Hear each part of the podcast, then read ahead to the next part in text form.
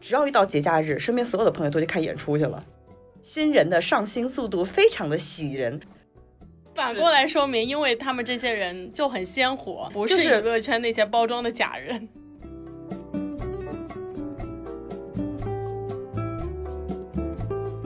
大家好，欢迎收听新京报文娱出品的节目《三人行不行》，我是小 T。我是小木，我是小玉，我们今天请回来了老朋友安娜。 Hello，大家好，我是安娜，我又返场了。 对，安娜一返场就要搞事情，然后我们今天要搞个什么事情呢？不到年底了，那个年度盘点是肯定要做的。然后我们几个人呢凑过来商量商量说，不如这一期我们就聊一聊，就是二零二三年内娱让我们。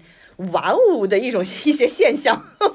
会有这样的现象啊！一会儿我们会逐一的聊到。今年其实我觉得内娱有好些事情还挺有意思的，就是它只有在二三年这一年出现和冒头。嗯、你比如说我们今天要聊的第一个话题就是今年我觉得最开心的是要困了啊。 小玉开始就要盘点了，我困了，我先歇会儿。 对，今年让我觉得最开心的第一个现象就是新人的上新速度非常的喜人，而且这一批新人上的还是比较有质感的，比如说风神男团啊这些。不知道你们心里面有没有今年觉得让你们很亮眼的新人？他刚才说上了好多，然后只举出了风 神男团。记性不好因为嘛封？神男团就是一个团体，就不只是一个人，就对， 对一个团。还有我在讲清明，啊，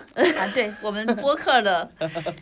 很重要的一个嘉嘉宾蒋对奇明，对对对对也是对非常对好的。对，非常亮眼的一个新人。嗯，安娜有什么让你印象很深刻的新人？对， 呃，我印象比较深刻的封神质子团当然算一个，呃，很多吧人。 然后呢，呃，我前一阵子看了《云之羽》，我当时也会很惊讶，说，诶，这个小四选配角还是挺厉害的，就是哦选出了一批高颜值，然后演技也很不错，而且事实证明，就是之后他们的流量也一直很高。续航能力还不错是吗？是的。比如谁啊？呃，里面卢昱晓她是、哦对有一点腹黑女王气质的嗯嗯这么一个配角。然后里面那个陈磊，还有一个哎、我们称为毒娃弟弟的那哦个小男孩儿， 对，然后他们俩现在到机场接机的人数都已经不亚于一个一线当红明星的真的、啊？对，那个体量。是因为《云之羽》火的吗？还是是其的他就是事因情为咱云之们羽嗯做过卢昱晓，对，我我记得， 我们今天好像一个一堆老年人在回忆今年这一年的事情然。后显示出了老年痴呆的 前兆。我觉得今年能出很多新人，其实是也是要归功于今年还是有一些品质还不错的剧。对嗯就是咱们先不说它会不会烂尾啊，或者它后期可能，但是它前期确实这些人的演技，对然后还是不错的，颜值和演技都还是不错的。嗯，对我，我是觉得今年特别值得拿出来说，就是每年啊。都有新人，其实，但是我觉得今年的新人质感，我觉得尤其的好，可能就是因为《风神男团》那组大片，这是这是一个原因。第二个，我其实我觉得《风神男团》他们也许可能是一直关在训练营里面，他没有接触外面的世界，就出来就不游，你不会觉得有那种新人的那种世故。他就是有一种新人的清澈的单纯在里头。其实我觉得于适真的还挺不错的，他的那种质感。但是我不知道为什么他现在有一种往谐星的方向发展， 就那孩子，还是因为粉丝越挖越有，对对对，而且。呃，你比如像刚刚安娜说的卢昱晓，咱们不也是踩过的吗？其实我觉得今年的这些新人，包括蒋希明，其实都还是说的不好听点，就是有脑子的，就是跟其他的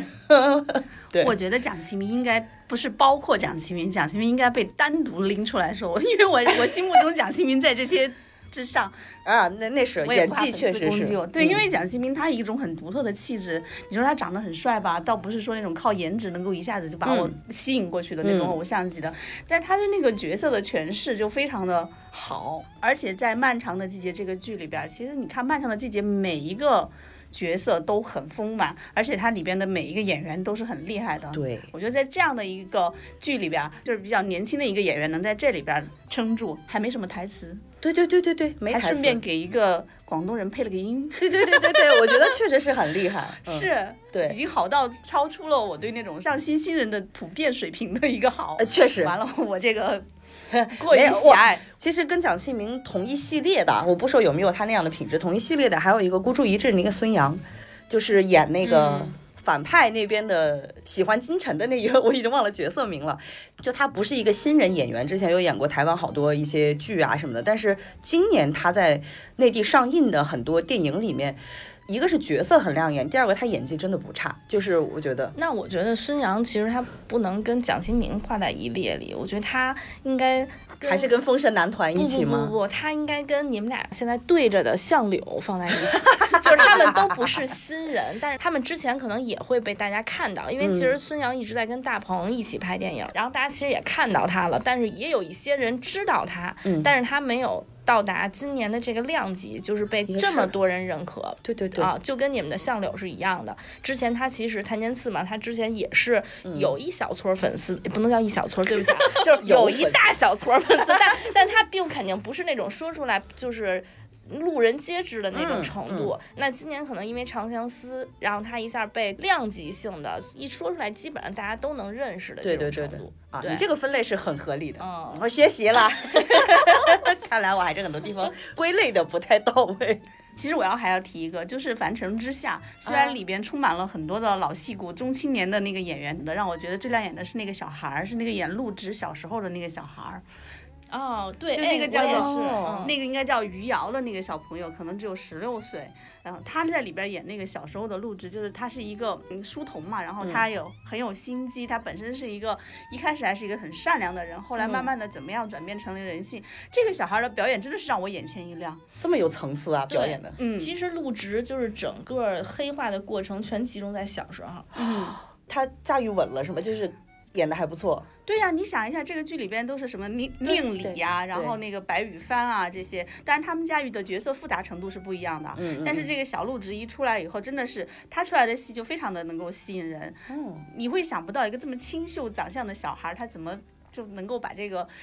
背后心里边隐藏的这么多的事情，还演的嗯挺好的、而且我对这个剧最大的一个失望就是他成年后的那个演员长相实在是让我受不了，因为我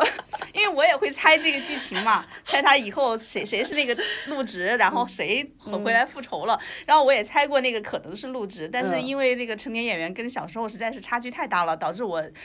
始终不愿意相信这个 猜测，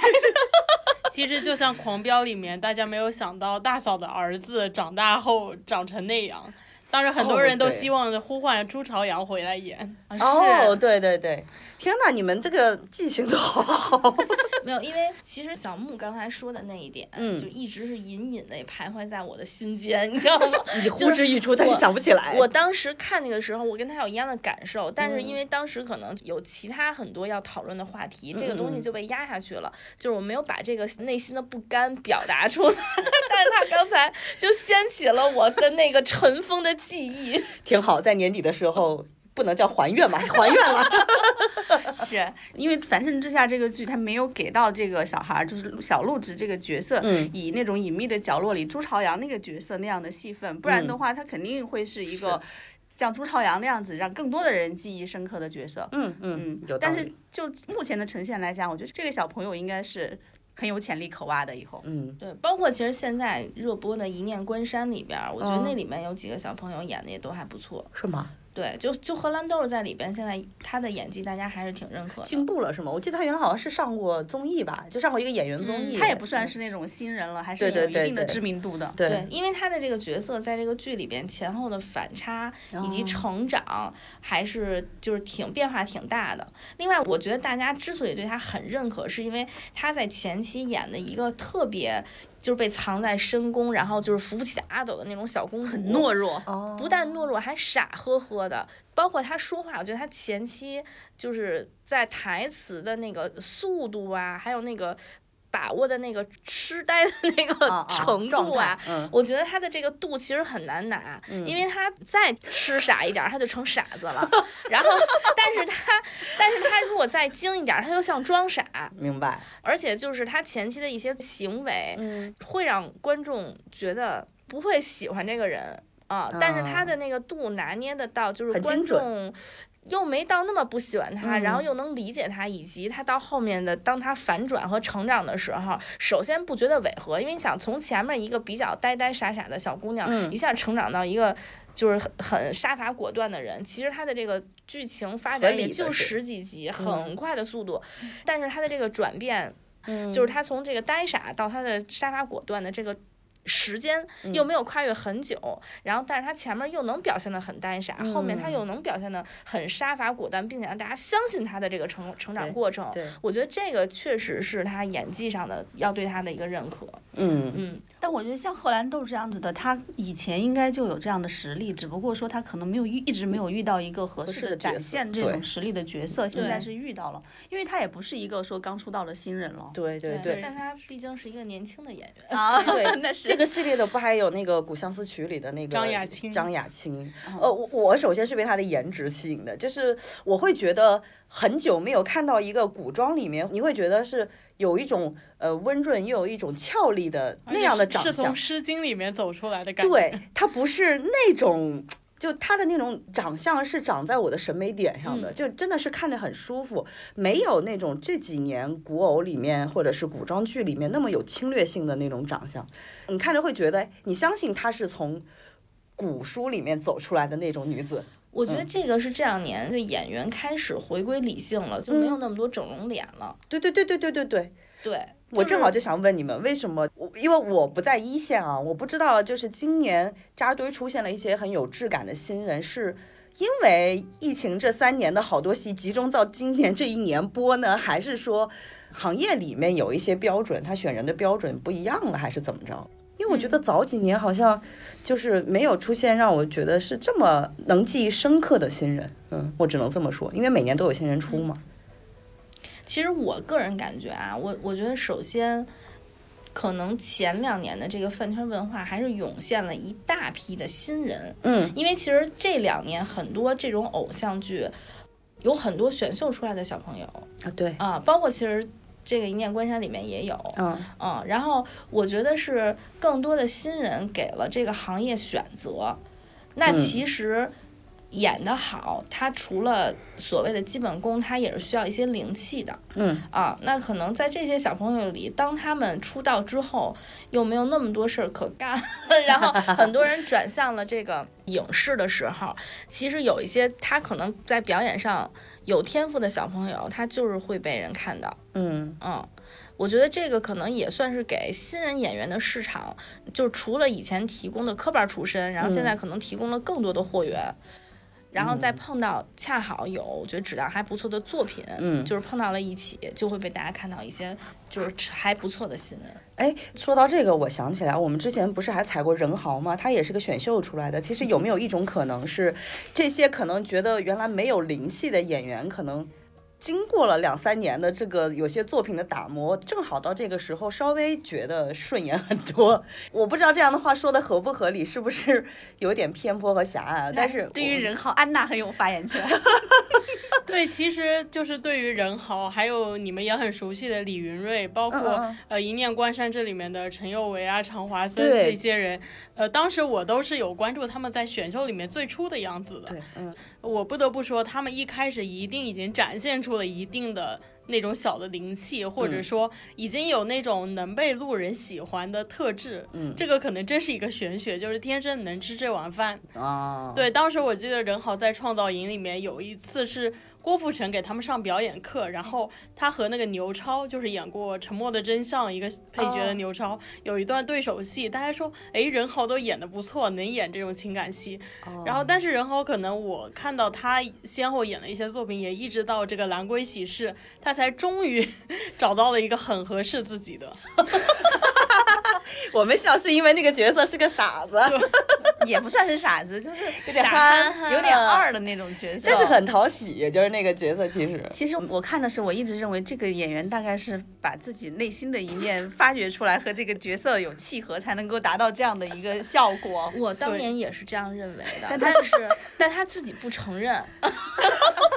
因为对刚才说到任豪，任豪也确实是今年我还挺喜欢的一个演员，嗯因为我觉得他在那个《蓝蓝龟喜蓝龟喜事》里演的真的很好，嗯，我就并且就很努力的促成了这个采访嘛，嗯然后我在问他的时候，我说：“天呐，你你真的就是在本色出演吗？”他说：“其实这个角色离我太不一样，就跟我太不一样了。” 我也我也不知道到底真实的他是什么样， 这有点可爱，是怎么 内回心事的哦 OS 是：你真的认识你自己吗？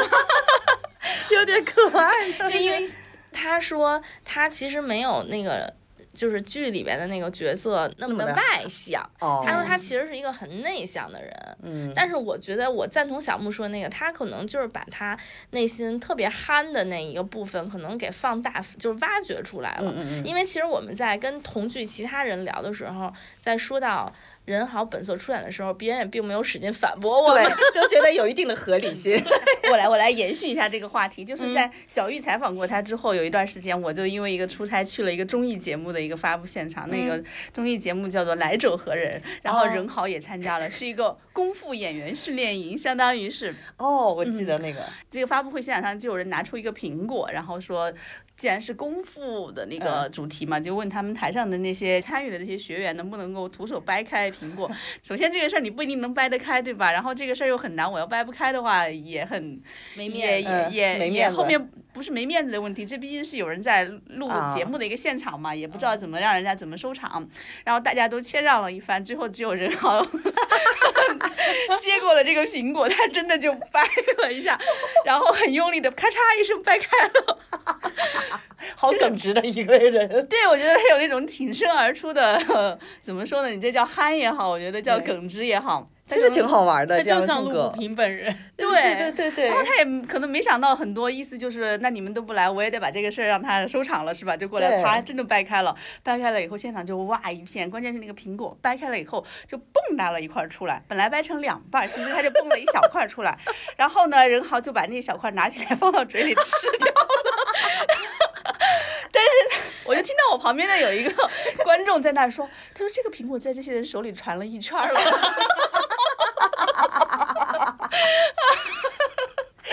我就说，我说这好像路不平啊！我现在心中的想法就是，完了我我现在开始粉人好了，我觉得这样的人真的很有观众缘，就是就是他憨天憨生帅哥。对，就是他身上这个是很有魅力的一观众缘，就哎呦，我觉得任豪他是自带，就是有他本身，因为他的长相，就几乎所有人都会觉得是第一眼小帅哥的形象，嗯然后他又有这种性格反差。其实这里我就要说到另一个人，就是李云瑞，其实他啊今年他也是质子团，然后对他对对也对对参演了很多。我记得当初对他的印象，他其实在节目里是挺搞笑的，他是有点很好笑，他。在那个节目里输出的会很多，可能跟队友们一起有一些梗啊，就很好玩。但是我没想到在《星汉灿烂》里，他是演了一个就是大家印象很深的、挺深情的一个角色。嗯对有袁反善差见，哦而且当时最意外的是什么？他为什么因为《星汉灿烂》出圈了？大家说他仪态好，说他有一种就是古人这个。呃，挺背呀、对， 都挺得很直，然后这个脖颈也不会像很多人他有一点这种勾着头的感觉，富贵包缩的那种感觉。对，所 以我们就发现说，嗯，你还是这些 idol 要准备好，是的是的，对嗯，时刻，但是我想说，他本人真实的人也是憨憨，对， 说话特别可爱真。的特别憨，而且他跟《星汉灿烂》里边那个状态完全不一样，就是他当时给我的一种感觉嗯就是特别像上学时候的那种团支书，你知道吗？ 真 的，我有我有是这种画面了，就是他他过于严肃，他就是很震惊，很正经，嗯很正经，然后他是真正经，他还不是假正经，然后就那种他认真的那个劲儿，对，就他很好笑认 真，他很对他认真到让我觉得他有就是点好笑有点儿有点儿好笑且可爱。就我说的好笑，并不是嘲笑他明的白好笑，真的跟他的这些角色都不一样。不，因为今年他还演了一剧是叫做《西出玉门》，嗯在里哦边演一个叫高升嘛，是一个反正最后结局也不是很好的一个悲情的人，有一挺点悲情的人。嗯但这个角色有一点很符合小鱼刚刚对他真人的印象，就是很憨憨的，就是都很认真，很认真，轴很憨憨。然后嗯有什么他喜欢别人呢？他说话他也是不会有一种技巧性的表达，就很直男思维。然嗯后很不那个合女时孩宜子有点对对他意思的时候，他也 get 不到。就是这样，是不是？ 本色出演。懂 了，因为当时他也提到说他的各种仪态什么的，就是封神嗯训练营的时候给了他很大的帮助。当时他参加创造营的时候，封神训练营那帮对毫无名气的质子团，当时还给他拍了一个打 call 视频，这组团真的太好笑了，就你就感觉像看一群小学生在那儿上课，然后几个每人天在一那儿玩起吃，儿。一起住，一起学对习。所以那才是真正的创造营。对对，对都巧是了，他们还都在青岛的东方影都，对，同一个地方。但是李云瑞是参加完这个创造营，他又回封神剧组了。哦，对，所以他就一直没有离开过那个大岛。哎，是吧那挺好，这得关起来因。为像李玉这种一开始是那种练体育出身的嘛，人家嗯人生以前人生的梦想就是我想要拿世界冠军那种的。难怪有一种团支书的劲儿，很认真。 哦，在之前节目里，他妈妈，嗯，好像我不太记得是不是当老师对他要求很严格，就是别的父母录那种 VCR，、哦都会很深情，都会说，哎，儿子好想你，你要照顾好自己。只有他妈妈出来就说。我看到你的床那么乱，我头都大了。班主任，然后说你回家之后你要整理房间，怎样怎样。然后，然后李云瑞就很崩溃，说他不想回家。哎，有一种团支书被扔到了二溜子小团队的那个感 觉。甚至他他妈妈会说说，其实你知道的，我一直不支持你做这一行，因为我觉得你是 KTV 选手，但是你第一次唱歌，我都不敢相信，这居然是你唱的歌。这好也是一种神鼓励。这居然是你唱的歌，你是全开 麦吗？哦，这些边角料也太有意思 了。所以是不是反过来说明，因为他们这些人就很鲜活，对对对，就不就是娱乐圈那些包装的假人。对，就是人味儿很足。 有说的好像 有一种要吃了他们我的觉感觉。得你这是在《西游记》了。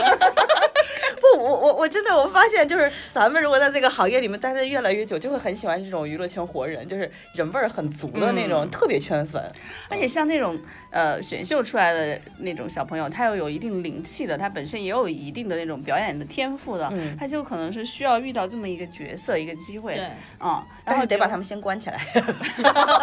我们的重点是先关起来，不要你就受外面的污染。沃尔善导演说这个我擅长。 对，现在我要开第二季，哎呦，然后我们第一趴就聊了这么多。你们知道开机之前这几位啊，这三位都是属于那种啊没什么表达欲望，结果一聊起来就没完没了，没完没因为 了。我觉得我们可能说的也不是特别的全，大家也可以就是把你觉得今年谁比较新人出圈对，嗯然后给我们留言在底下，然后我们可以看看有没有必要返 场。是来的，个是的，续是的集。毕竟我们对这几个人都老年人这种精神状态对，，记性真的不好，但是呢，你们提的那些人呢，我们可能恰好确实也都踩面对过面的对见过。对是的，，是的，嗯，来第二个，今年这年度么生排硬吗？这个 转场。啊，那 是，要不就然我生硬的，就像现在电视剧里面的换转场的 PPT 转生场，给你换，对，那一我就个要卷帘儿，那我就要提到那个我的人人间间烟烟火的 经典级转场。救命啊！这个剧承包了我今年很大的快乐。这个地方我想插一句，不仅是这个这么转场，然后我昨天看了一个视频啊，说今年有好些剧的那个运镜也特别奇怪，就是我记得是王鹤棣最新演的那以个，爱为引，对，然后说他们 kiss 的时候拍吻戏的时候给的镜头竟然是一辆车的那个前脸。的那个不锈钢的那个部分，然后拍的全是倒影，大家说你是不是接了车的植入啊？我不知道为什么偶像剧现在这么拍，太神奇了但。我觉得你要理解一下，说不定正是因为，嗯，他们想跳出偶像剧的窠臼，然后要有一些创新，只不过这个救创命啊新没有能够被观众所认同而已。太可怕了就。是你如果不能在内容上创新，你就只能在形式上创哦新。也是， 哎，而且延续一下刚才这些新人表现话题，呃，我想提到一个人就是陈都灵，哦对就对大家对对说对被困横店一年，他拍了多少戏？哎，但是我突然觉得这也是一个年轻演员的新思路，就是你未必要追求你一定要当女主、当男主。你不妨就 像他一样，去各个很不错的剧组里演一个配角，但是让人足以印象深刻的，比如《长月烬明》里面的呃叶冰裳，嗯也叫天欢。然后当时我记得他是现象级出圈嘛，就是冰雪什么业界，就很好看，就是对嗯、呃然后还有那个西出玉门。呃，那个里头他好啊像也有对一个、对就是讲述人的那个徒弟还是什么，哎，就着这个我们就直一接念聊。关山里面也有她他，是真的皇后，对对，一念关山里，他就真的是在横店那然一后在年莲串了无花数莲花楼里莲也有花楼她里她是白月光，在云之羽里，然后她是男主的妈 妈，也是白月光。 真不错，啊哎对。他他怎么走了好多那个被关在横店老戏骨的路？哎，所以对这个重点不是年轻不年轻的问题，而是要被关起来。你看《封神志》是自己了的，才能纯粹。 到年底了，这个最后我们的落点落了这么丧，要关起来。这个只是一个表象，实际上我的是的意思是说，人生要经历一段困顿的时间，然后可能才会让他们自己有所思考和沉淀，然后会有一个大的爆发。你这个价值真的，上的好高，我我也在上个价值就是专注，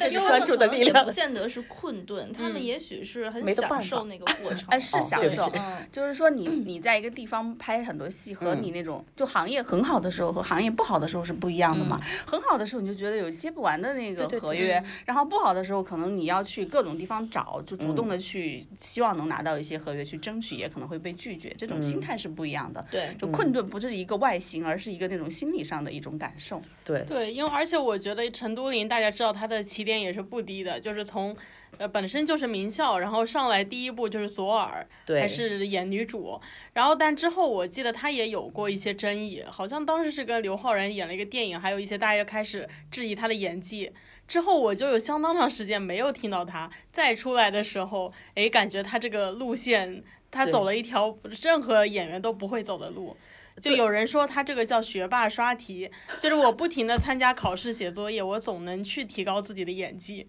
哦，不是陈都灵最开始给我的感觉有点像周冬雨，因为他们都是那种很清纯的那对种状态出来的，然后确实都有一段时间找不到合适自己的戏路，然后再出现的时候发现，哎，对了，就是周冬雨现在不也是这样，突然找到了一个特别适合自己的那种状态。嗯，哎，就着安娜说的那个配角那个，我我就不如这样自然的转场到 今年的另外一个现象，就是我发现今年很多配角。都很出彩，叫配角上桌上桌，对，哎，这个词非常的精准，配角上桌，不得不提的肯定是开年的狂飙嘛，高启强原来只能坐小孩儿那桌是吗？ 对对对，现在可以大家坐大桌坐主桌了。 你们有没有想到，就是今年的配角里面有没有就是上桌了的？ 就是刚刚说的狂飙一大堆啊，那配角每一个都很有高家的特色每个人， 对呀、高家的配角连连反派他们都上桌了 不，是连哦反派，啊是都是 反派，上桌的都是反对派，人重说。 对不起，就这是个我是高家的他们那个团伙儿 都上桌 了。因为我脑子里刚刚在想徐江，还有呃，还有那几个就后面的那一帮人， 对，从鲨鱼的对，到老莫，大哥啊啊，对对对对对，嗯，大嫂，是是是是嗯是，哎，全部说的都嗯对在哦， 对，其实像高启强这个角色，他可能像张颂文，他可能在那个排名里面，他被排在配角，角，嗯但其实他在戏份上跟主角就是可能算、是或者算双男主这样的感觉是，，确就实是戏那份种不少嗯实际上是一个双雄戏，就是一对正一邪的那种双雄戏，是势均力敌的。只不过它的排名是排在那个安然之后的，就是高啊，启明强白那了个。，嗯，那确实是，但是他确实非常的出色呀，高启强已经对出色到，就是对双男主的线，他这条线明显的会更丰富一些，更立体吧。嗯，其实我觉得可能也是因为就是反派他是有一个。叫人物弧光还是叫什么？他会前后有是有反差的，他的他其实比正派我觉得相对来说好演一点。而且张颂文就现在又并到了刚才孙杨他们那队里，哦，对吧？就是他你以前前知道他，一是是直是都还是在这个行业里边演戏，但是就是寂默默无闻。腰部演员，之前有报过宋文老师，隐秘的角落，对，而且在那个呃《演员的诞生》还是综艺里嗯面，但他他都上导师了。嗯对，但是他只是一个就是小小的爆，他啊没有像对这那倒个是，没想到这今么年爆啊对全民级的爆，他还去上街舞了呢。 我看了那些，我现在唯一追的综艺街舞里面，我就看他和韩庚两个人就是在隔壁棚里面溜达过来，然后看这一期录制，他就戴了一个就是很朴素，根本没化妆，然后戴了一个鸭舌帽，穿了一个那个背心儿，就就过去在那儿看着看人家在 popping，就 觉得很好笑，嗯，很好玩儿。其实我们之前采访过很多的那个演员，嗯呃，尤其是比较有经验的人，又到了那种中年的，他们都会提到，你要问他说你现在还想演什么角色啊？嗯，那比如说这个演员，他可能一直演的都是比较正派的角色，他大概率会要想演一个反派。对嗯这就是我说的是为什么反派的角色让一个有很强表达欲望的演员能够把他的这些表达给实现了。对对嗯，就像任素汐说的，从技术上来说是很能满足演员的。对，因为你挑战本身大家都是普通人，不可能说是内我内心里都是特别邪恶的，是怎么样的？嗯那、对于演员来说，你要接近一个和你平时接触的人反差这么大的人，他的演那个表演上面就是一个爬坡的过程嘛，就对是对我对要去理解他。嗯，如果你不理解他，你演出来就是一个脸谱，确是一实嗯个那个纸片人。你只有理解了他，然后你才能够把他演的更加的像一个人，嗯，对对就是对，更对有。人味儿嘛。我就天想哪到， 又回到了我们人味儿。对欢迎你，《西游记》，欢迎你，二师 兄。最近最近电影热搜里那个就周冬雨、嗯呃和宋阳的那电影，然后袁弘她演了一个大反派， 对然后我就想，天呐，袁弘当时可是我白月光，就步步惊心的时候，十三阿哥谁没喜欢过？但是你不觉得他这次演反派很合适吗？ 就是发现了袁弘的另一面。可是他这之前演过一个角色叫做我要我要上去。青云还是叫什么上？对，，就他和姚晨嗯演那个叫什么来着？好像是我要上青云哎呀吧完了，我忘太了。哎哎呦，我这个老年人的状态 哦，怎么办呢？反正就是袁弘，对，就是袁弘，我也想提名的，就在这一次热搜里面，我我看了那个电影嘛，我觉得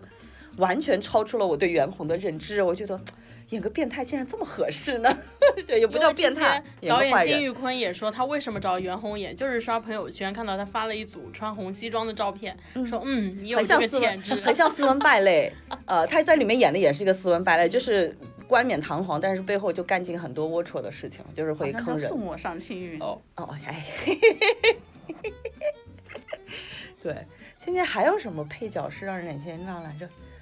你看，就在录制之前，我们还对了至少俩人，除了张颂文之外，等一下，等对这这里这面里的已经可能有好要几讨个论人一下他们的主角配角是怎么算不。是他，对，是谭健次不吗？是谭，健次吧？不是谭健次，是另外一个，邓为不是，绝对不 是。今年还有什么包剧？哎呀，完了！对，也不不着急。大家脑子都已经讨论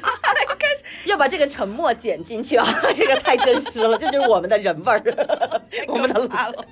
但哎但是多少就是这种能爆的配角，首先这个剧本身一定是特别能扛，你们怎么能忘了魏大勋？哦哎对不对？哎忧伤的蝴蝶。对对对对对，我们的这个沉默也很符合他的这个可怜程度， 他爆了之后的可怜程度。 对这个事情，哎，我特别想说，就是这个剧开始的时候，嗯，来找我们说能不能采访导演，然后呢，我们就考虑了一下说，那等他播了以后看，嗯然后因为你播前采采什么呢？那不是空对空吗？最后要聊。后来播了以后呢，那我们觉得还是挺有争议，非常有话题的， 就去说那能不能继续之前说要采导演，然后人家不答应了。 就忙了，开始。对，然后我觉得魏大勋有点相似，就是他凭借这个角色突然之间大火了以后，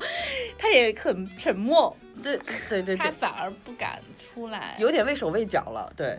我觉得不是，他是他其实没有不能很直面的享受这波红利，可能我觉得也是因为网友的二创，让他就是热度那么的高。对，但但是我当时就是先看到一个 cut，就是他当时他看着妹妹王楚然嗯在换鞋子，他就一直坐在那个客厅，就是门厅那边黑暗的角落里，就默默看着，一句台词没有，也没有任何大的动作。不知道为什么我就看进去了你，就心动了， 我就说哇，这好有氛围感啊，就是那种沉默震耳欲聋的感觉。啊我觉得是他首先他他的演技很好，嗯，然后呢再加上大家对他的预期太低了，净说因大为实话。对，因为他之前就是一个谐星嘛，他的感也觉，就没有人会觉得他会演戏。嗯就当大家跟他对他的预期是反的，然嗯后他又有这样的素养的时候，如果说他是一个正常的演员，他有这样的演技，大家只会说哦，他演技好好。嗯但是现在大家为什么会对他二创，会对他有这么高的评价，就是因为他之前给大家的反差太大了。是嗯啊，大家一直在说你最近先别上综艺，你让我们沉浸完了，你再出来，你再搞笑。对，你说的有道理。嗯，因为他给人的感觉，他就是一个之前啊，所有的印象都是说，哦、他就是在综艺上很搞笑的，然后对对，但。他演技首先也是不错的，但是由于他的这个综艺形象过于的深入人心，是对，所以呢，大家一想起来的时候，就会他的这个有点演技的表现都会被他的综艺表现给覆盖了，对我对自对动的对就对想不起来了是。其实他之前有一部剧，然后只播了六集就下线了，然后叫做《人生若如初见》。哦，是嗯讲那个一九零几年的时候的那种清末的时候的一些故事的，就是在爱奇艺上线了六集，然后突然之间，然后全线下线，然后这个剧现在都还没有播。嗯，这里边他演的角色是非常的好的。那个剧如果播了以后，应该会先于那个《我的人间烟火》，让大家看到他的演技他是一个嗯会表演的一个演员，而不仅仅是一个综艺咖。就因为那个剧很快下线，我觉得很多人都没有看到，但也有嗯人看到了前六集，比如说像我们这种从事这个工作的对人，，天天得盯刷了着。嗯几集。到了《人间烟火》的时候，就显得尤其的突出。我都不知道是不是因为那个剧把他磨练了一下。以前他演的嗯很有剧，可我也能没有觉得说特别的 让我觉得惊艳。而且我是觉得，就除了像刚才我说的那个情况，我觉得他一个在综艺上的表现，给人留下这么深刻印象的人，然后通过角色让大家对他认可了，就是更难得的一件事儿。因为其实之前很多实力派演员，自从去参加了各种综艺，再回去演戏的时候，都容易让人出戏。对对对，就是有很多这样的演员嘛，然后可能也因此就放弃了一些综艺，就是很著名的综艺，对吧？然后呢，那我觉得作为他一个没有那么成熟的演员，让他给大家留下综艺咖的这个印象，反而之后再通过角色立住了，嗯，其实也说明他的演技是不那错的。不就是是的谭健次吗？你又你 又憋 Q 很他，久了，憋很久了吧？谭健次确实在《长相思》里演的很好， 这因个为因不为得不我说之前不了解他，我然后因为长相思，我去考古看他之前的，我说，嗯，他在综艺上是这样的吗？就有一或者点傻傻傻憨憨的，也是走那种搞笑风的。 对，他这样的演员，之前我跟小木也说过，我说他很敬业，嗯他综艺也会去，然后戏也会好好演，但可能一直要到《长相思》啊或者《列队图鉴》这样的剧，他才真正就被大家认可。哎，这个演技是挺好的。那你觉得在他在这个现在的新剧里边演技怎么样？ 很想很想你，对，现在心里想很想很想你，可以满足，是不是可以满足很多像你们这样很喜欢他的女孩的一些幻想？他其实在这个戏里，我觉得他依然很敬业，因为他他其实这个难度比较大的在于，他要演一个配音演员，就是比如大家知道的这个边疆啊这些人，啊嗯，然后他的声音要求很高，他要表现的就是，又是一个哎对这个女孩儿，然后很关注，他甚至是先喜欢这个女孩儿的，哦，对，然后是一步步的走近她，然后还要表现的很甜宠。我是觉得他在演员里算是做到了，就是把这份工作完成的很好。我你也这是看了一啥下剧这都个看的？这个剧我也看了一下，因为恰好是我负责的口线，所以我看了一下。 是这样子的，这个剧对于一个演员来讲的难度在于。你首先得相信他， 我觉得演员就要有很强的信念感才能够演下去这个角色，因为他非常的梦幻，就是离现实非常的远。《长相思》这样的剧，它是一个古装剧，但它有点现实主义的基础的，就包括相柳和那个、呃小妖之间的情感，他的那种身身处不同阵营之间的纠结，这都嗯是在的。但是像很想很想你这样的剧，就是纯高浓度的甜剧，嗯然后你要能相信这样的事情发生，就你一嗯个三十岁以上的人，有了人生阅历的人，你还能相信这种事情的发 我就喜生，欢你是吗？就是是的，确实是。就还是很要有信念感的。刚刚那个安娜说到，就她是演一个配音演员嘛，是配音大咖那种的。她在里边曾经有在里边有一段那种台词的呈现，她用了。两到三种不同的语调做一段念白，嗯，他是真的做到了三种方式的那种念白，表达出了不同的情感。那起码这是下了功夫的，嗯，所以我同意他是一个很敬业的一个演员，就是那种有一定天赋，但是努力一直努力，努力的意思就是说，反正公司给我接什么工作，我都好好的完成。我这觉句得好讽刺。啊不不，但是我记得我第一次认识谭健次，就是知道这个人的时候，好像是在《演员的诞生》那个综艺里面。当时好像很多导师都说这个小孩儿演技是很好的，就是他是在那批新人里面。出挑的，你知道为什么我记得住吗？因为我们报社有个栏目叫《演员新势力》，啊，那个是在《演员新势力》刚有的第一年，就说要约谭健次做一个新人的采访，因为当时就是因为看了《演员的诞生》，觉得他很亮眼，结果。这个孩子一直在横店拍戏，就一直在外面拍戏，他没有办法回北京，所以我们一直就没有机会能够采到他。你就可想而知他的作品积累是有多多。我我就感觉他有演技，其实不太奇怪，他是一点一点磨上来的，我感觉。嗯嗯而且他，我觉得这个谭健次的那个演艺生涯还是不是说那种一出来就一帆风顺的啊？他《军师联盟》里面演司马昭就已经让人。眼前很亮了对，但他后面又演了一个剧，然后那个剧现在一直没有播，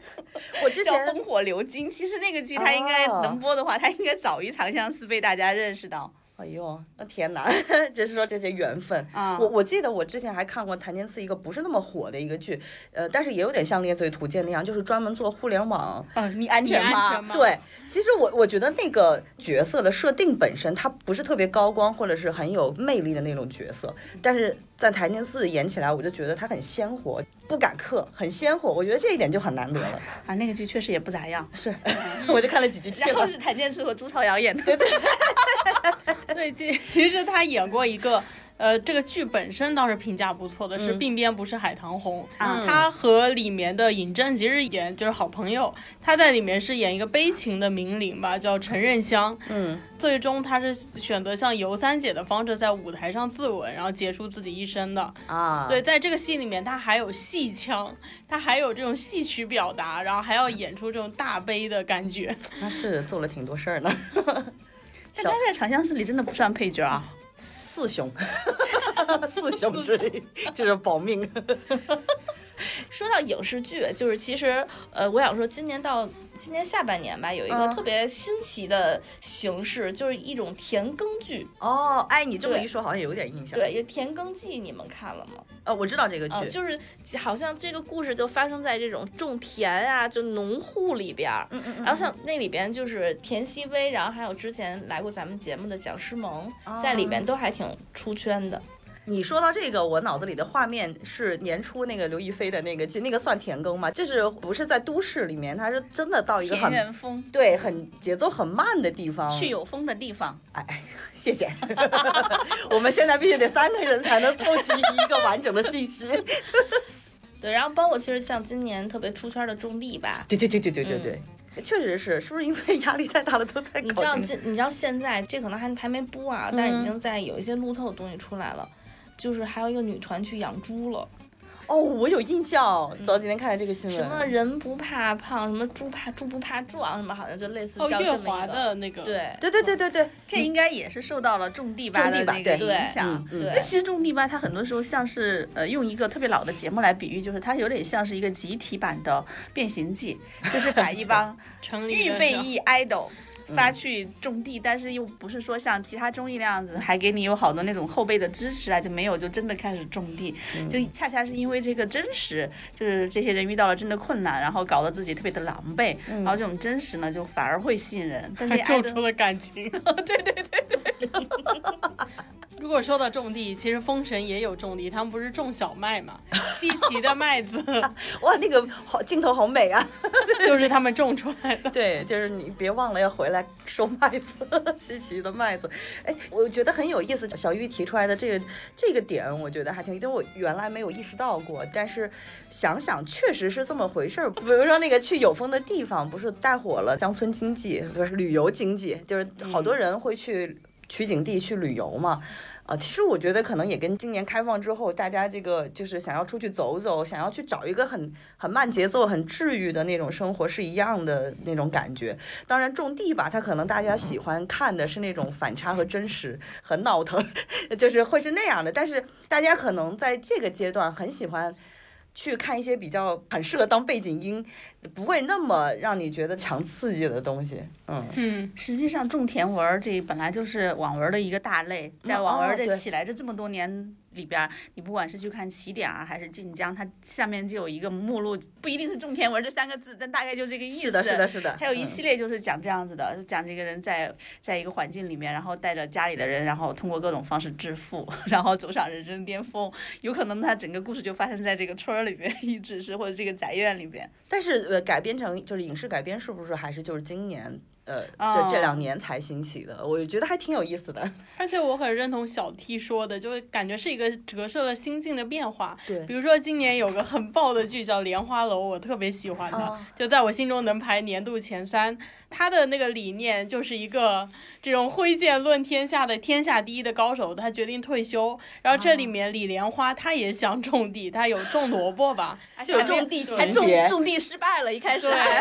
种萝卜没种出来，还挨饿了，你知道吗？然后他想着所有人都想劝他复出，都要让回他回到李相夷的样子，但是他就很愿意当李莲花。哦，我觉得今年这那部剧就很有是 意思 当年的褚时健呗。你看他们 们阻止了，他们阻止了一个一个萝卜的诞生， 新品种萝卜的诞生，水果萝卜。到时候最看最搞笑，到时候看他种成功的是水果萝卜。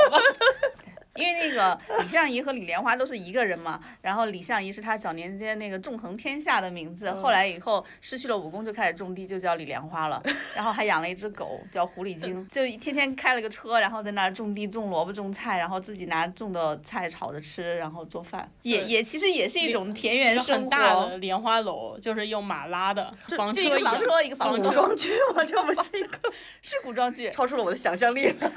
后来很多粉丝把这个房车还原出来了，就是哦把它给搞出来。嗯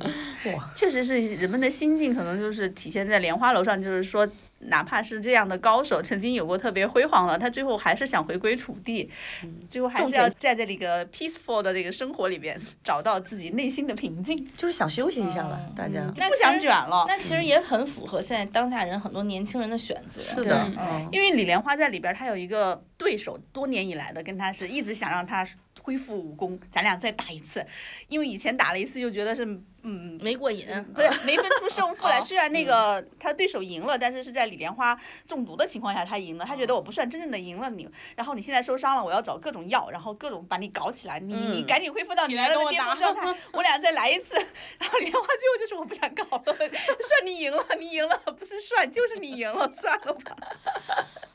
哎呦，真惨，还有一个人老在这儿 PUA 的。但是这个人对他也蛮好的，实际上，嗯，那这才可怕吗？这才是 PUA 吗？就是我打着对你好的旗号，一直让你干你不想干的事儿。哎，说到这个，我要生硬的转场。 就年度盘点里面还有一个现象，我觉得今年是一定跑不掉了，就是演唱会这个门类。我以为你早就想转演唱会了，在小玉提到那个你是否全开麦的时候， 不是他他说的配角，我就顺着把影视这一轱辘都说嗯完嘛。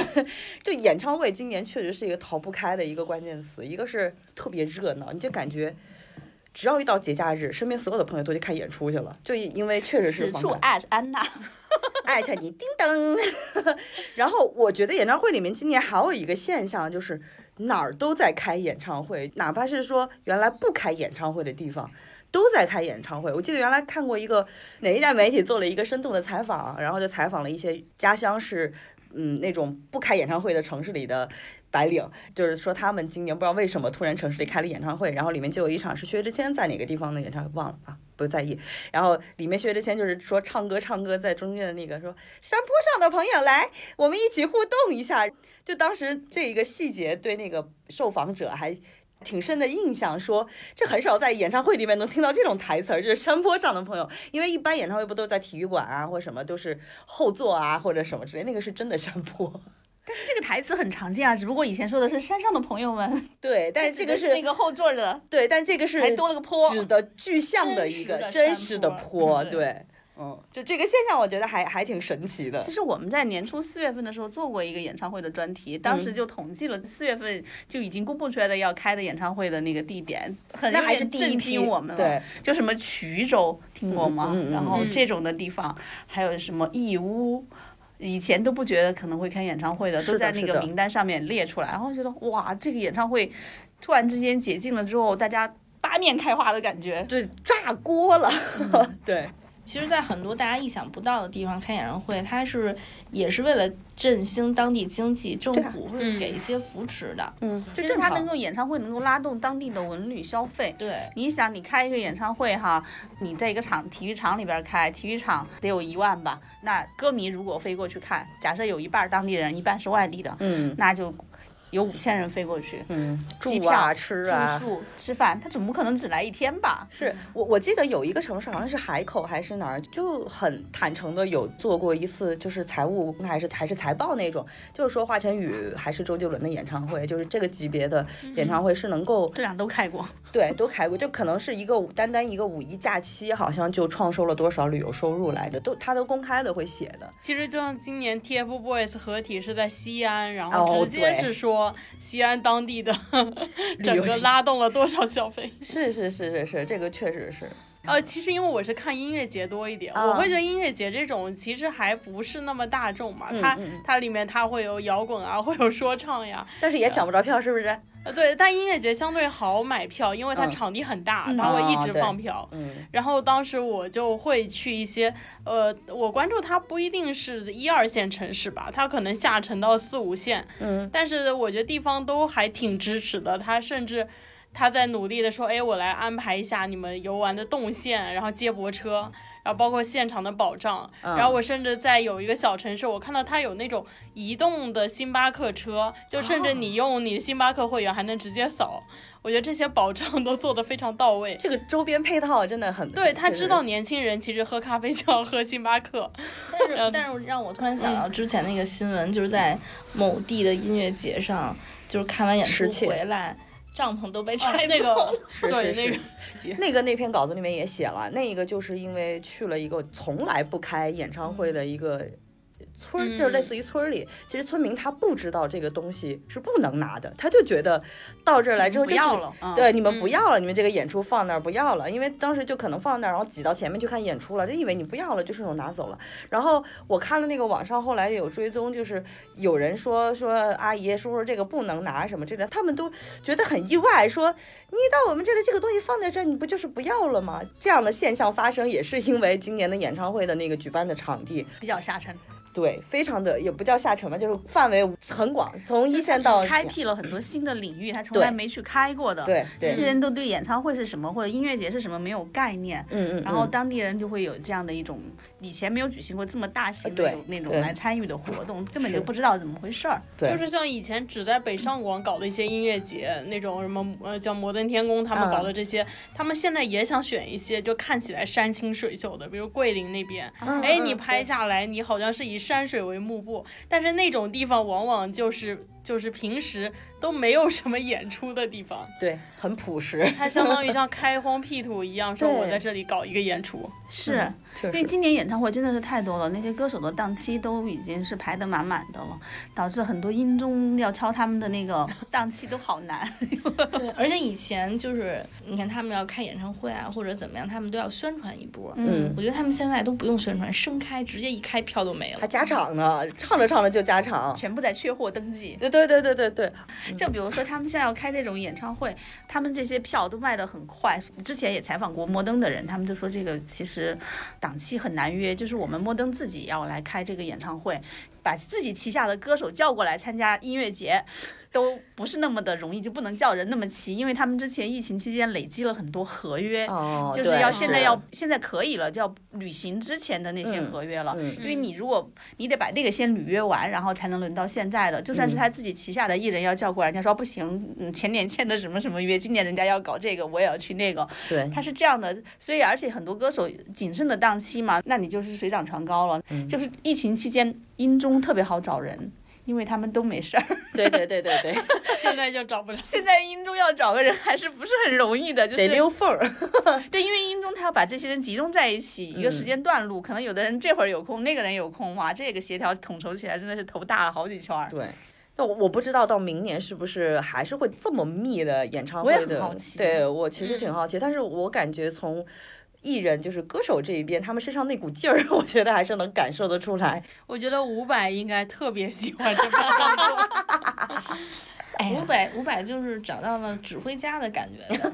很另外一种方式， 指挥所有的歌迷现场 山上山下的一起来嗨，对，这挺好玩的。因为每个歌手性格不一样。嗯就跟演员一样，有的人他是属于那种我要在，有的人是梁朝伟式的，就是我要在一个相对安静的、没有什么人的空间里边，然后把自己沉浸进角色去就嗯表演。还有一种就是刘德华式的，就是我我是个人来疯，就是你们越多人在看到我，我就越来劲，然后我嗯越能刺激出特别好的状态。我觉得歌手也存在这两种。是是是，其实我觉得我们今年盘点，就短短的这一年啊，我觉得已经算是现象还挺二零二三年独有的现象。我觉得今天咱们说的还挺多的了，就就这一年确实还是个蛮有趣的一年。然后我其实还挺好奇的，在座的各位，就是我们刚才说的是大众层面上，可能以后回忆起来，呃，观众也好，或者是关注娱乐圈的人也好，会觉得是很特别的一年。今年你们自己个人有没有很特别、很难忘的事件，让你们觉得啊，这是二零二三年可能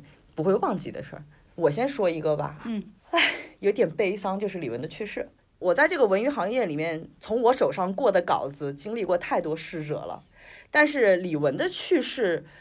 那一晚上，我觉得给我的感觉尤其的不一样。我不知道是因为离我比较近还是怎么的，因为呃，像我们八零后这一代就是听李玟的歌长大的嘛，可能你再老一点的歌手，可能就是爸妈那一辈 听着长大的，所以我觉得在那一天晚上，我的朋友圈，呃，包括我的所有的社交平台，对那个事情的反应远超过其他的就是那个逝者的反应，它的激烈程度，而且于我个人而言，那个难受程度也远超。那种感觉是什么？我当天晚上发了一个朋友圈。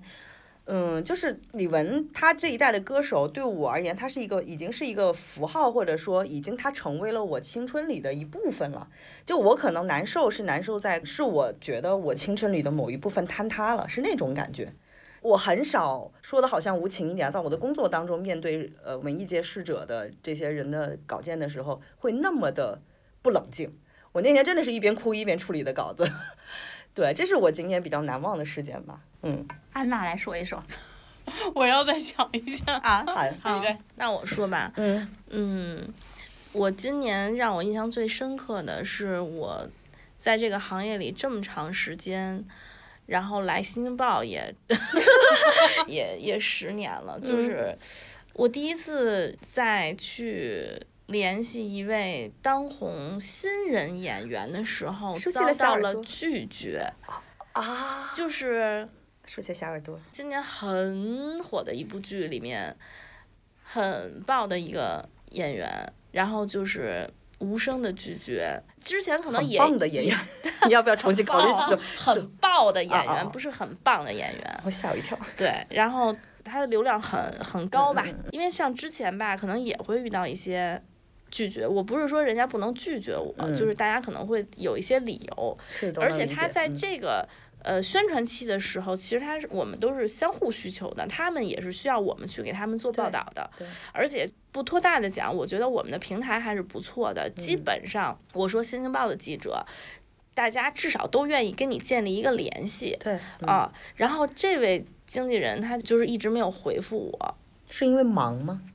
那应该也不是，他可能也挺忙的啊。嗯，而且我从各个渠道申请他的好友，他都没有回复，包括同组演员的经纪人去跟他打招呼，都没有回复他也同行他也没有找都没回复那位经纪人。 啊，这是想自己自己遁形，我首先觉得。很不解，然后等各个渠道都走不通这条路的时候，然后我也听到了一些同行儿，嗯或者是在这个圈子里，甚至是客户，嗯，嗯，大家都不能理解，因为那你你不理我，顶多你看不上我的这个采访的渠道，那客户是送钱去的呀，而且我知道的这些客户都是很大的品牌啊，哦，他等于是在业内的所有的人面前都消失，就是联系不上这个人。他不是联系不上这个事情，我也知道一些有哦所耳闻，嗯他不对是联系不上，而是他不屑于跟你建立联系，，，哪怕到他面前了，是的，因为因为就是人家已经找了他跟他关系很密切的人去说这个事情，他都不屑，因为你可以建立联系，你有你的理由，比如说你是一个演员和艺人，你拍戏档期确实很忙，你说出来人家也不是死皮赖脸一定要在这个档期给你送钱的，说白了，嗯，对吧？大家都能理解，但是你就根本就说我不想加他，我不通过他，送钱的都不通我过，就是我不想跟你建立联系，好违背人性哦。我觉得就是可能像之前，其实我们也聊到过，极度膨胀的一个结果，嗯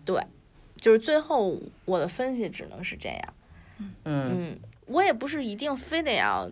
跟他建立联系，只是嗯我没有想到在这么成熟的业内环境下，还有人有这样的操 作。这个是让我今年就我不能说是今年，我从业以来第一次遇到这样的事儿。而且这个不是一个资深的演员，对，是刚冒头的新人，刚冒头的新人，这点因为我我我私下里有听小鱼说过，就是刚冒头的新人还是这样的一种状态，我觉得对这个团队是很费解的，就我们的困惑大于抱怨， 是的。对，就是觉得有点猎奇，而且在他参演的那个爆款剧里边，他也不是一番，应该一二三四四，嗯嗯，妈呀！就就差就差名字了， 对，对嗯因为他们同组的演员我们也都接触过，就是他的团队，其实都是很正常的一个沟通嘛，行就行，不行就不行对，是吧？大家沟 其实通现在艺人都会很注意他们团队的对外的一个沟通的方式。是。我觉得有的所以时候嗯相比起来，就显得他的团队非常的不成熟，也不知道是怎么回事儿。但是确实我们是困惑大于 那个别对，的我我理情解绪小玉的困惑，因为其实作为我们从业者来说，其实有的时候拒绝采访是一件很常见的事情，被都拒能绝理都是很常见。但是他拒绝了所有的机会，我觉得这件事情就很不能理解了。他如果是一个已经在这个行里面非常久了，我累了，我想休息，我要隐退了，这种我还能理解。 对，比如说很多一线演员就是。他就是我一年就拍四本杂志，啊这对都是定好的，我不可嗯能拍新的，就这些我都可以理解。是的，嗯，他我真的不理解， 年度困惑吧，这叫。 我懂，嗯。小木有没有？我这个我这个不是困惑，我这个年度印象比较深刻的是，我今年确实看到了很多很好的剧，因为我自己本身对剧很感兴趣。当然，最打动我的就是《漫长的季节哦，年部度剧现象级的剧，嗯》。，对，而且这个剧跟我们有一个非常有趣的渊源，是让我到现在为止都印印象深刻的。因为它的制片人，我指他的那个平台制片人，嗯，漫长的季节》推出之前推出了另一部剧，这个也是我们播客里讨论过的，叫《夏花》。 我们还在播客里面吐槽这个剧来着。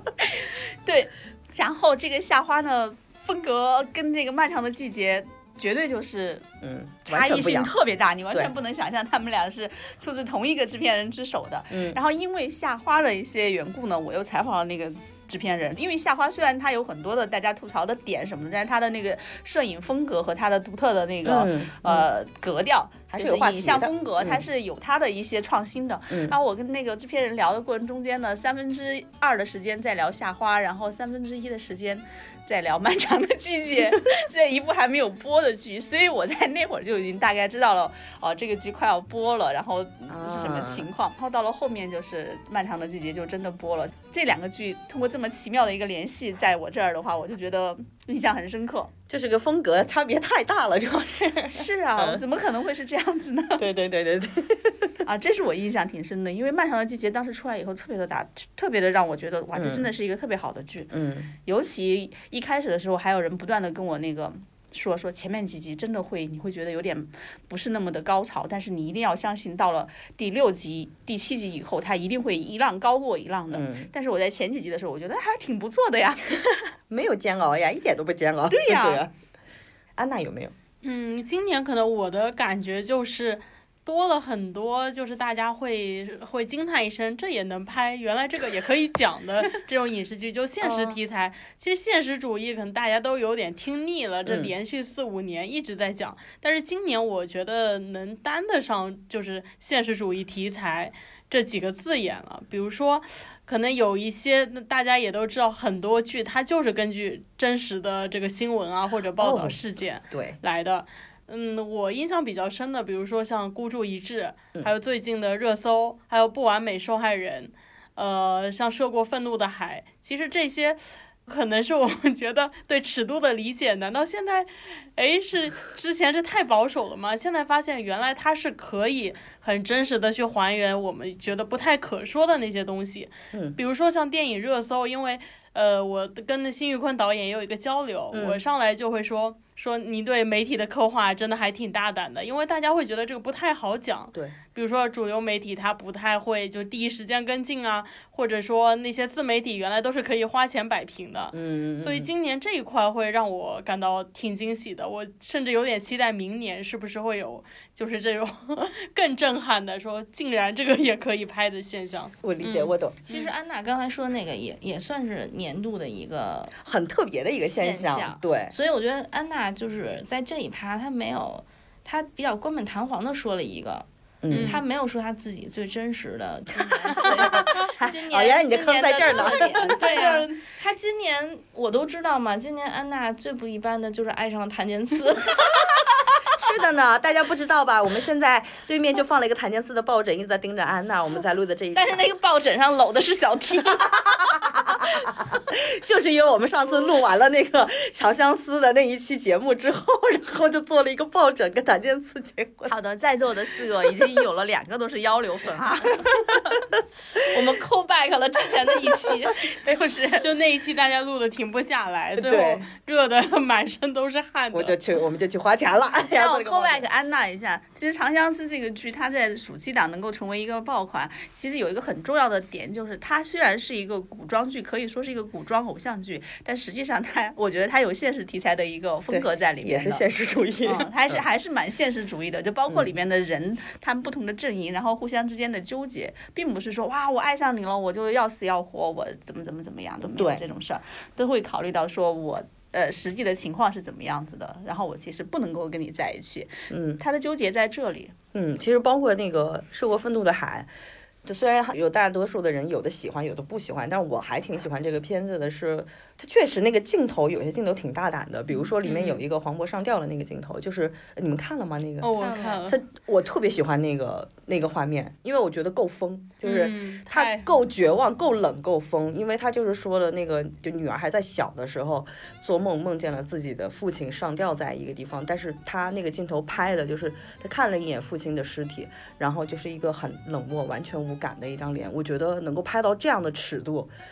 就他不是那种血淋淋、血腥腥的那种，血腥腥是什么东西？不是那种血，呃，血腥暴力的那种尺度，他不是，但是他真的是扎心呐、就是诛心的那种尺度，而且对那个很冷，嗯，而且黄渤跟周迅就是最对抗的那场戏，因为这他就变成子女的之间的恩怨，然后变成父母之间相互在复仇一样。嗯是的，是的对，然后他他甚至就是给周迅看了，就是他女儿就是嗯因为他的儿子的原因，然后被其他男生侵犯的视频。周迅的第一反应就是很多人也有提到，就说对你怎么会把你女儿的这个视频就这样直接给一个陌生人看？嗯，对我也会觉得哇，这个台词写到这一 步，真的，他就是点出来的点都很直接尖锐。周迅今年好喜欢关注这样的社会题材，《不完美受害者》也是这样的一个题材，我觉得还蛮惊喜的，确实那个题材挺惊喜的。周迅一直都这几年，他一直都在关注这种题材，包括他在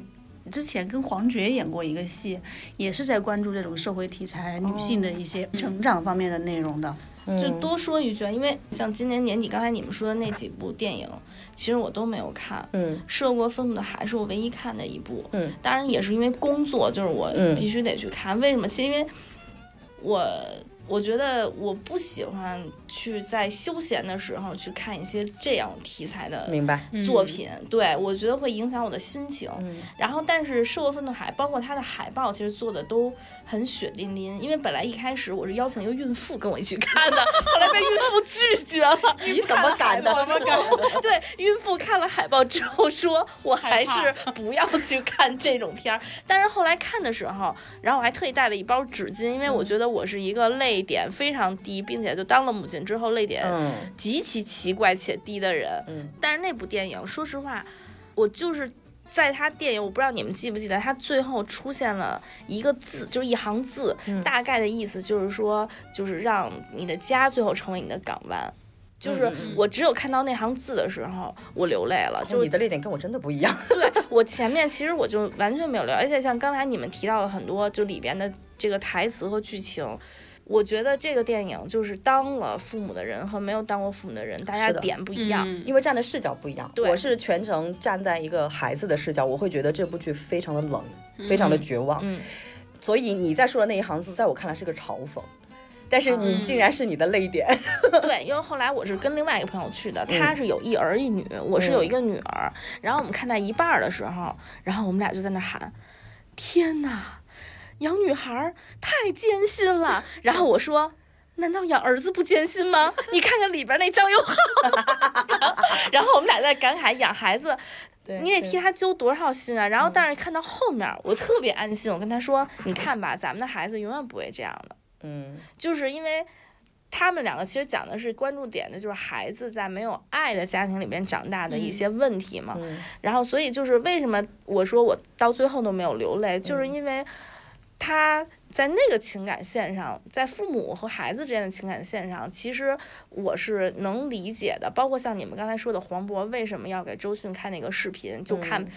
三个男生一起侵犯他女儿的视频，其实我是很理解黄渤的，因为他不是在给陌生人看，他是在给造成这件事儿的那个男男孩他妈看， 但是问题是，他也给了那个女生的闺蜜看，承认这就是男性跟女性的思维。虽然我是一个女性，但是嗯我有的时候会有男性思维。我觉得他当下他就是要寻找真相，其他他都不在乎，他想用这个东西去触动这个人。嗯，而且他做到了呀，不然他不会很快得到那三个对人的信息的。而且他知道我的时间不多，我要集齐所有的手段去做这件事儿。这可能就是男性跟女性在处理一些事情上角度不一样。我觉得我们俩的分歧是在于你是在家长的角度，我是在孩子的角度。因为我觉得，如果是我的女儿嗯冤死了，就是我觉得我会，我不在乎任何的脸面，我会我会用所有的手段去做我想做的事儿。 这个我能理解，但是他把这个东西给别人看，丢的是女儿的脸面。